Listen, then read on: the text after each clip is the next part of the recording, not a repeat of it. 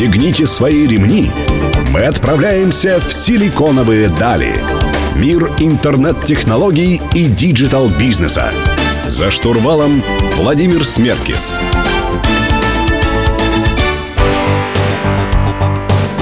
Добрый день, друзья. Сегодня среда, в студии Владимир Смеркис и в эфире программа «Силиконовые дали» на Мегаполис 89,5 FM. Эм. Сегодня мы говорим про пиар. У меня в гостях Мария Лапук, пиар-консультант в области технологий. Мария, привет. Привет. Маш, понятно, что все СМИ уходят в интернет сейчас, э, вряд ли остановить этот тренд. Э, как пиар в связи с технологической такой революцией вообще меняется? Классический пиар-подход. Ну, во-первых, он становится очень быстрым. То есть, когда я начинала работать, около 12 лет назад, то, конечно, у тебя было куда больше времени для того, чтобы подготовить комментарии, что-то исправить. Э, не было еще соцсетей. О боже, были, были такие времена, мониторингов не было. Но много чего не было на самом деле. И это было, с одной стороны, хорошо, потому что у тебя оставался большой временный лак на реакцию какую-то. С другой стороны, плохо, потому что не было столько технических возможностей. Сказать, что сильно поменялся инструментарий у пиарщика за это время, скорее нет – поменялись каналы. То есть, а инструментарий что такое? Что ты имеешь в виду?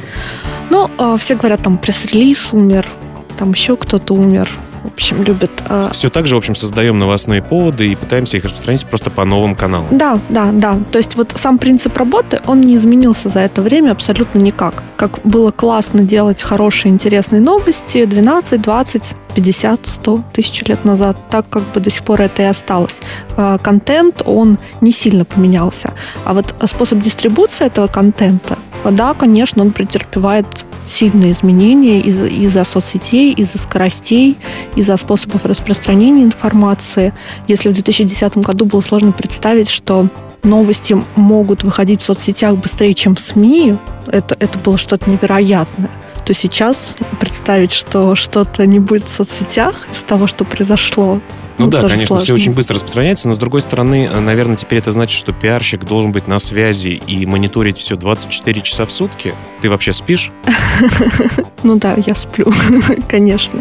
Нет, ну, безусловно, а, у пиарщиков очень большая включенность в работу. То есть 6 часов встать, пойти а, можно, но редко. Вот. А, но при этом сказать, что я не сплю или что-то, да, конечно, из-за того, что ты занимаешься, не знаю, у меня есть там проекты, которые я веду в других, например, странах, у нас есть часовые лаги, все остальное это нормальная история, пиарщик должен быть на связи 24 часа. Это тоже правда, потому что бывает всякое и реакция нужна часто очень быстрая. Но про то, что мы не спим, работаем по 20 часов в сутки, ну, мне кажется, не это немножко правда. преувеличением. Ну, а почему ты, как так случилось, что ты пошла именно в технологический пиар, пиар стартапов, интернет-проектов э, и так далее? Как так произошло?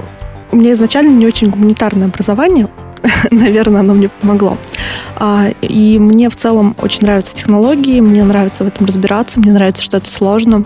Мне нравятся стартапы, потому что это пиар на грани финансов, технологий и пиара. И на самом деле все часто говорят, что пиар — это гуманитарная профессия. Это абсолютная неправда. В пиаре очень много логики, очень много стратегии и очень много тех вещей, которые присущи техническим каким-то вещам. Поэтому нужно вот тебя это прельщает. Ну да, наверное.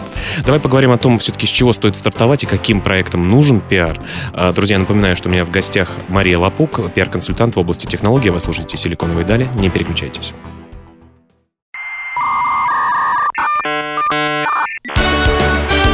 «Силиконовые дали». За штурвалом Владимир Смеркис. Друзья, вы продолжаете слушать программу «Силиконовые дали» на Мегаполис 89,5 FM. В студии по-прежнему Владимир Смеркис, и у меня в гостях Мария Лапук, пиар-консультант в области технологий. А, Мария, нас слушает много достаточно людей, которые занимаются стартапами, своими проектами, в том числе пиаром. Вообще, когда проекту начинает быть необходим пиар, да, и какие первые шаги вообще нужно создателям, владельцам сайтов, проектов, э, технологических стартапов предпринимать? Но условно любой бизнес, неважно стартап, не стартапы, можно разделить на две части. Это тот, который является репутационно зависимым, и тот, который не сильно зависит от репутации. Если вы, не знаю, делаете самую дешевую гречку, которая стоит во всех э, ритейловых наших сетях э, на полке на уровне глаз, и неважно, Не важно. Вообще репутация не важна в данном случае. Если вы делаете какой-то более сложный продукт, особенно если это связано с услугами, потому что с товарами все куда проще, можно пощупать, потрогать, сравнить, попробовать, то рассказать заранее, насколько это хорошая услуга, достаточно сложно. Стартап чаще всего это услуги. Поэтому, э, безусловно, репутация здесь важна. Ну а как же Яком? Ну, Яком это же тоже услуга. Услуга по доставке товара конкретного или какой-то еды, например. Ну да, здесь есть репутация, насколько качественно тебе еду привезут, насколько быстро ее тебе привезут, насколько твоя онлайн-оплата там безопасна и все остальное. То есть много, много вещей, а, особенно все, что касается еды, здоровья, ну вообще базовых потребностей, для людей репутация в этом плане очень важна, конечно. Когда мы приходим, не знаю, к парикмахеру, и один стоит 500, другой 5000, например, мы Нужно же... понимать, за что Да, да, конечно, конечно, должен быть вот этот флер инфополя, который рассказывает тебе, почему за 5000 он намного круче, потому что в целом услуга-то одна и та же. Я вот совсем недавно столкнулся с, таки- с такой историей. Мой племянник попросил себе на день рождения кроссовки, которые делает известный рэпер с одним из- известным спортивным брендом. У меня в друзьях есть э, представитель э, компании, которая эти кроссовки производит. И он мне сказал, что невозможно купить э, в магазине, заказывая на eBay. Именно поэтому твой десятилетний племя- племянник, собственно говоря, и хочет эти кроссовки, потому что вокруг него такой интерес есть, да? Я их тоже, кстати, не смогла купить. Да? Вот видишь, как ты- ты- ты не- мы с тобой не одни. Ну, пиар репутационный, а какой еще? Но в пиар это в целом э, есть миф, что пиар влияет там на продажи, еще на что-то. В первую очередь такие кейсы есть. Вот прям сразу. Но если к вам приходит пиарщик, говорит, я вам организую продажи, не верьте ему. Это неправда, потому что пиар влияет на репутацию, конечно, в первую очередь. Все остальное это побочные вещи. Поэтому если стартап или бизнес репутационно зависим, ему нужно заниматься пиаром. В какой момент это нужно делать? Да, вот, например, понимаешь, сейчас очень много таких инди, так называемых разработчиков, да, понятно, что про игры больше, но тем не менее, э, сели э, несколько людей, создали какой-то продукт и вот э, думают, как сделать так, чтобы о нем узнали. Понятно, что стандартные методы типа контекста, SEO-продвижения и трафика на сайт, они ясны, а, там, баннерная реклама какой-нибудь. А вот пиар, вот что им делать, какие шаги все-таки? Э, это такая история, нету единого рецепта, как в рекламе. Да, реклама это все-таки достаточно классическая наука. Ты покупаешь трафик, покупаешь рекламу, у тебя Делаешь есть конверсия. Да, все, все более-менее прозрачно. Пиар все-таки история а, более сложная. Это история с информационным полем, с информацией. Да. Слава богу, у нас появились такие вещи, с которыми мы можем работать, как виральность. То, что мы видели у призмы, например, да, когда виральность изначально заложена в продукт, это идеальная история. Если у тебя есть такой продукт, то тебе нужно минимальное количество усилий, чтобы это случилось. Вообще, все всегда говорят, хочу вирусную новость. Ну, как бы, да. Как зайдет? То есть это дело случая? Это, безусловно, всегда дело случая, вот, но есть история, что виральность должна быть внутри продукта. Давай продолжим э, нашу беседу в следующем блоке. Нас уже совсем поджимает время. Друзья, не переключайтесь, оставайтесь с нами.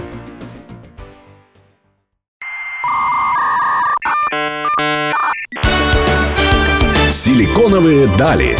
За штурвалом Владимир Смеркис. Друзья, вы продолжаете слушать программу «Силиконовые дали» на Мегаполис 89,5 FM. Мы разговариваем про пиар с Марией Лапук, пиар-консультантом в области технологий. Мария, в прошлом блоке начали говорить о том, когда нужен пиар, что он больше репутационный, наверное, нежели чем инструмент для продаж. Но и все-таки, когда людям и что конкретно нужно начинать делать? Ты уходишь от этого вопроса. Не, я сейчас тебе отвечу. Во-первых, нужно понимать, какие бизнес-задачи будет решать пиар. То есть пиар может быть на разной целевой аудитории. Может быть, э, стартапу нужен инвестиционный раунд, это стартап под инвесторов, это одна история. Может быть, э, это история про клиентов, и тогда ее нужно начинать или в момент лонча, или в момент масштабирования. А, Либо это история, не знаю, под государством. Да, вам очень нужен какой-то контракт, и вы работаете. Либо это b история, вам нужны партнеры. А Нужно четко понимать бизнес-задачу, которая решается да, пиаром. И уже от этого зависит момент, что делать, как делать, почему делать, в каких каналах делать. То есть э, самое важное это зачем, потом уже кому мы будем что-то рассказывать. Ну вот э, давай э, поговорим о том, кому и кто должен рассказывать. Вот на самом деле часто среди интернет-предпринимателей за создателем продукта в прямом смысле стоит большое количество функций. Вот, э, у меня был э, Михаил Таковинин, создатель Ама CRM в гостях, и он сам мне в Фейсбуке написал, привет, Володь, классная программа, давай сделаем эфир с нами. Я действительно там хорошо очень отношусь к к продукту, к Михаилу. Он пришел, сделал, рассказал, получилась отличная программа. Насколько это правильно, что основной основатели э, сервисов э, напрямую коммуницируют со СМИ, доносят свои, собственно говоря, новостные поводы? А, или все-таки должна быть э, отдельная функция, отдельный человек или агентство, или отдел в компании? Вот ты как считаешь? Это идеальная ситуация, когда э, сам основатель является и пиарщиком, потому что глубже, лучше и полнее него никто, конечно, про его бизнес никогда не расскажет. Когда пиар начинает отнимать больше, чем 30% рабочего времени, а пиар это... У основателей, например. Неважно, того, кто занимается этим в компании. Да. А, и это лишает его возможности заниматься основными функциями, тогда надо передавать это, конечно. Если это не занимает так много времени, идеальный вариант, если основатель занимается этим сам. Понятно. А, но все-таки, когда ты понимаешь, что твой, ты поставил задачи, какие ты хочешь решить с помощью пиара, методы реализации. Самостоятельно изучать, писать всем, э, обратиться к пиар-специалисту, нанять человека в штат, э, пойти в агентство. Ты как рекомендуешь действовать? Все зависит от обстоятельств. Если пиара очень много, и он сложный. Да, бывают разные ситуации, бывает, например, антикризис, который мало кто умеет делать сам и нужно там сделать 50 случаев до этого, чтобы у тебя получилось что-то действительно классное и не вредящее компании. Мы видели много кейсов на рынке, когда компаниям вообще не стоило самим лезть в эту историю. Тогда, наверное, нужно агентство. А если очень много внутренних вещей, нужно сложно доставать контент а, внутри компании, то, наверное, лучше на, на, нанять человека внутрь. Когда мы такой продуктовый пиар делаем, больше очень глубокий, да? Да, например, да когда его не очень много, в целом пиара и основатель тоже вполне себе компетентен что-то сделать. Но всегда нужно учитывать, что есть сложные ситуации, в которых не всегда хватает. У нас все же разбираются, мы всегда смеемся с пиарщиками. Конечно, во всем. Пиар и политика. Да. Это бесспорные вещи, которые все все знают. Но на самом деле там, правда, много всяких подводных камней и особенностей. Здесь главное не навредить. Понятно. Давай поговорим о том, как измерять эффективность пиара в следующем блоке. Друзья, вы слушаете «Силиконовые дали», не переключайтесь.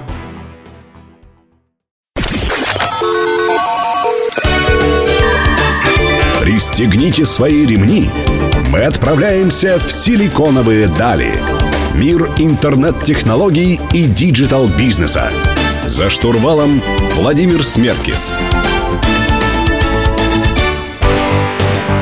Друзья, мы продолжаем беседовать про пиар с Марией Лапук, с пиар-специалистом в области технологий. Мария, расскажи, пожалуйста, э, как оценить вообще пиар-компания успешная, или неуспешный. Пришел к тебе клиент, говорит, хочу пиара, вот у меня такая задача, э, репутационная или инвестиционная.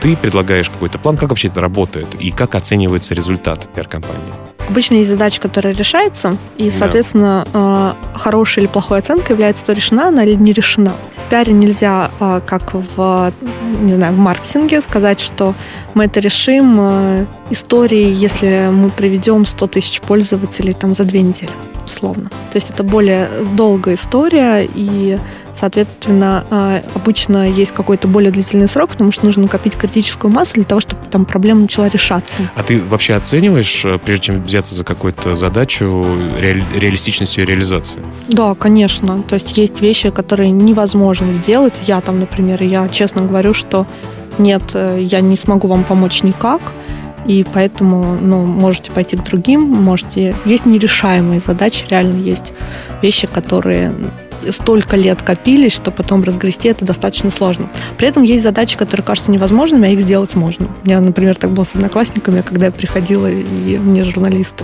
уходил работать в одноклассники, и все мои коллеги говорили, боже... Одноклассники? Они живы, журналисты отвечали так же. Через год, мне кажется, все знали, что это вторая по величине социальная сеть. То есть есть задачи, которые просто никто не решал а есть задачи нерешаемые. Понятно. То есть пришел клиент, описал задачу, э, ты делаешь какой-то план или как это выглядит все? Да, обычно есть какой-то план действий, то, что нужно делать, в каких каналах это лучше делать, и примерное понимание такой стратегии, да. Потом начинается реализация. Да, да. Ну и в конце, когда подводишь итоги, какие метрики, как э, мерить эффективность пиара? Ты говоришь, что решена задача или нет, понятно, с инвестициями окей, а с репутацией стало лучше или хуже? Как, как это замерить? Несколько хороших постов от э, высокопоставленных блогеров? Есть такая что? история, как репутационный аудит. Если это большие компании, он стоит достаточно дорого, но если это большая компания, то вполне можешь себе позволить, которая делается на нулевой точке, история с опросом по целевым аудиториям, и на финальной точке смотрится, насколько произошли изменения. То есть э, все, что касается вот репутационных вещей, лучше репутационного аудита, наверное, никто не докажет. Но пиар это всегда такая история э, очень личная, поэтому если даже все цифры идеальны, иногда может казаться, что что-то не сработало. То есть померить идеально какой-то метрикой очень сложно. Но это качественная характеристика репутации. Вот как можно сказать, вот она 72 или 72,5? Очень сложно. Понятно. Скажи, э, ты обозначила в прошлом блоке несколько основных задач. Там инвестиционная задача привлечь инвестиции, репутационная, например, исправить или улучшить э, репутацию. Какие еще основные типы бывают задач для пиарщика? Есть продуктовый пиар, есть под клиентов, есть под партнеров. То есть расширить партнерскую базу, например. Есть да? JAR, есть IR, все, что связано с финансами, там про IDPO и все остальное. То есть в целом там достаточно много э, углублений внутри. Давай в следующем блоке поговорим о том, насколько тебе комфортно работать на себя и не в большой корпорации. Тем не менее, из одноклассников ты ушла в свое время. Друзья, напомню, вы слушаете «Силиконовые дали». Оставайтесь с нами.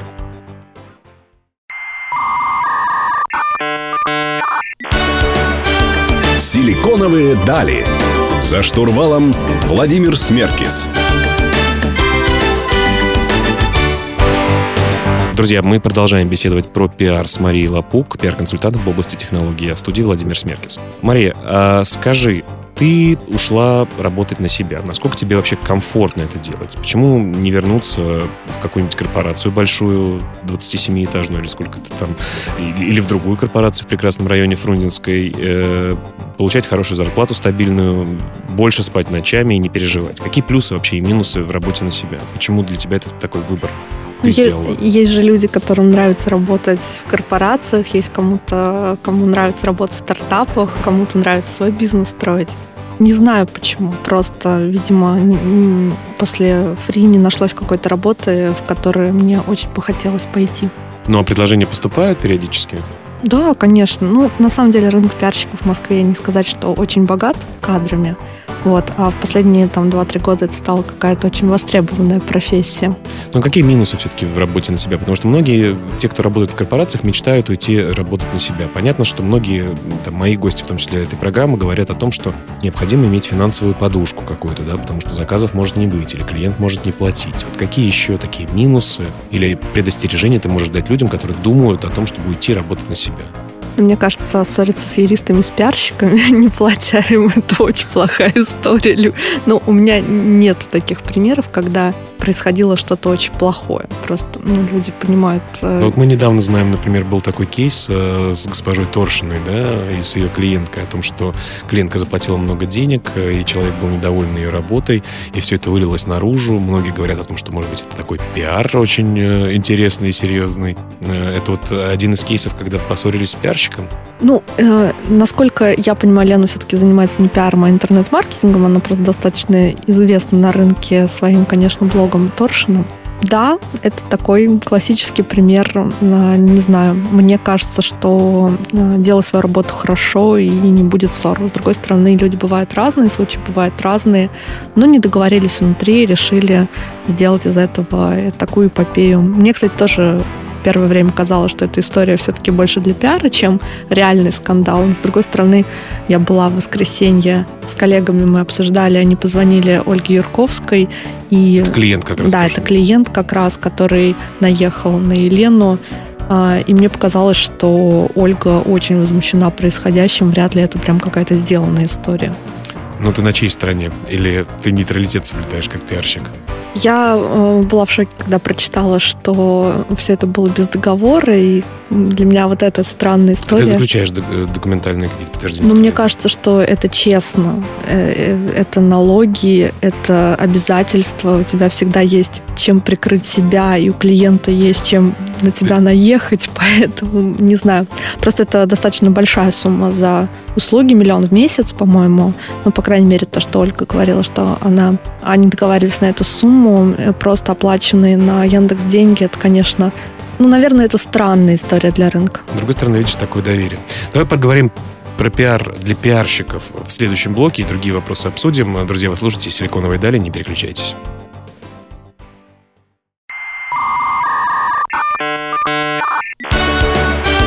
«Силиконовые дали». За штурвалом Владимир Смеркис.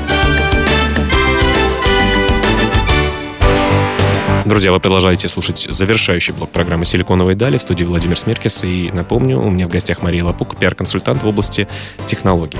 Мы начали говорить про Торшину, э, про такую яркую представительницу интернет-маркетинга. Э, она известна, как ты сказала, верно заметила, своим блогом, своим богатым русским языком. Артемий Лебедев тоже известен им э, и своими постами. Вообще, как пиарщику пиариться? Как пиарщику стать известным? Понятно, что как из уст уста, наверное, в основном передаются клиенты и появляются у тебя, да? Или я не прав? Ну, известным это тоже сомнительное слово в этом, в этом случае. Торшина известна известно в тусовке. Да, конечно, Артемий Лебедев известен чуть больше, чем в тусовке, но все равно ты приезжаешь в любой регион, спрашивают Торшина, кто это. Ну, ну да. про Артемия Лебедева, может быть, не спросят, но все же. Безусловно, те, кто а, работает на себя, им нужен пиар. Обычно пиарщиков ругают за сам пиар, когда они работают внутри корпорации или еще в каких-то случаях. Говорят, что это плохо, ты отнимаешь внимание, внимание корпорации к себе. С другой стороны, когда у тебя свой бизнес, тебе надо как-то продавать свои услуги. И, конечно, владельцы там и пиар-агентства, и те, кто работают а, с какими-то специфичными сферами, безусловно, занимаются своим пиаром. Ну, тебе всегда, на самом деле, есть что рассказать. У тебя есть интересный кейс, у тебя есть интересный случай, у тебя есть комментарии по поводу того, что происходит на рынке, поэтому, ну, это твой хлеб, и ты, конечно, То есть используешь лучший, это. лучший инструмент – это результаты твоей работы? Ой, результат твоей работы – это всегда самое лучшее, что есть. Расскажи, ну, ты часто встречаешься с пиарщиками наверняка и с коллегами своими по цеху. А какими характеристиками должен обладать настоящий пиарщик? Вот кто добивается успеха в пиаре? Какие схожие вещи есть у людей, которые успешны в этом? Мне кажется, самое главное для пиарщика – это любопытство. Ну, то есть, если его нет, то ему вообще очень сложно в профессии. Вот такое, не касательно даже профессии, а в целом должно быть любопытно все, что происходит. Потому что никогда не знаешь, с какой стороны всплывет проблема. Второе – это, конечно, ты должен очень любить людей, потому что их бесконечно много, и ты должен легко находить общий язык и коммуницировать и не бояться звонить первым, и не бояться ругаться, когда это нужно. Иногда это бывает необходимо. И третье качество, наверное, ты должен уметь э, сбрасывать как-то стресс, потому что в каких-то критических ситуациях его много, и тот, кто не умеет это делать, очень быстро выгорает. Понятно. А если к тебе обратится молодая родственница или родственник э, и спросит, вот так классно ты живешь, ездишь, э, общаешься с журналистами, общаешься с клиентами, э, ты рекомендуешь вообще идти в эту профессию? И где ей можно вообще научиться? Ты говоришь, что у тебя нет гуманитарного, например, профильного образования, да?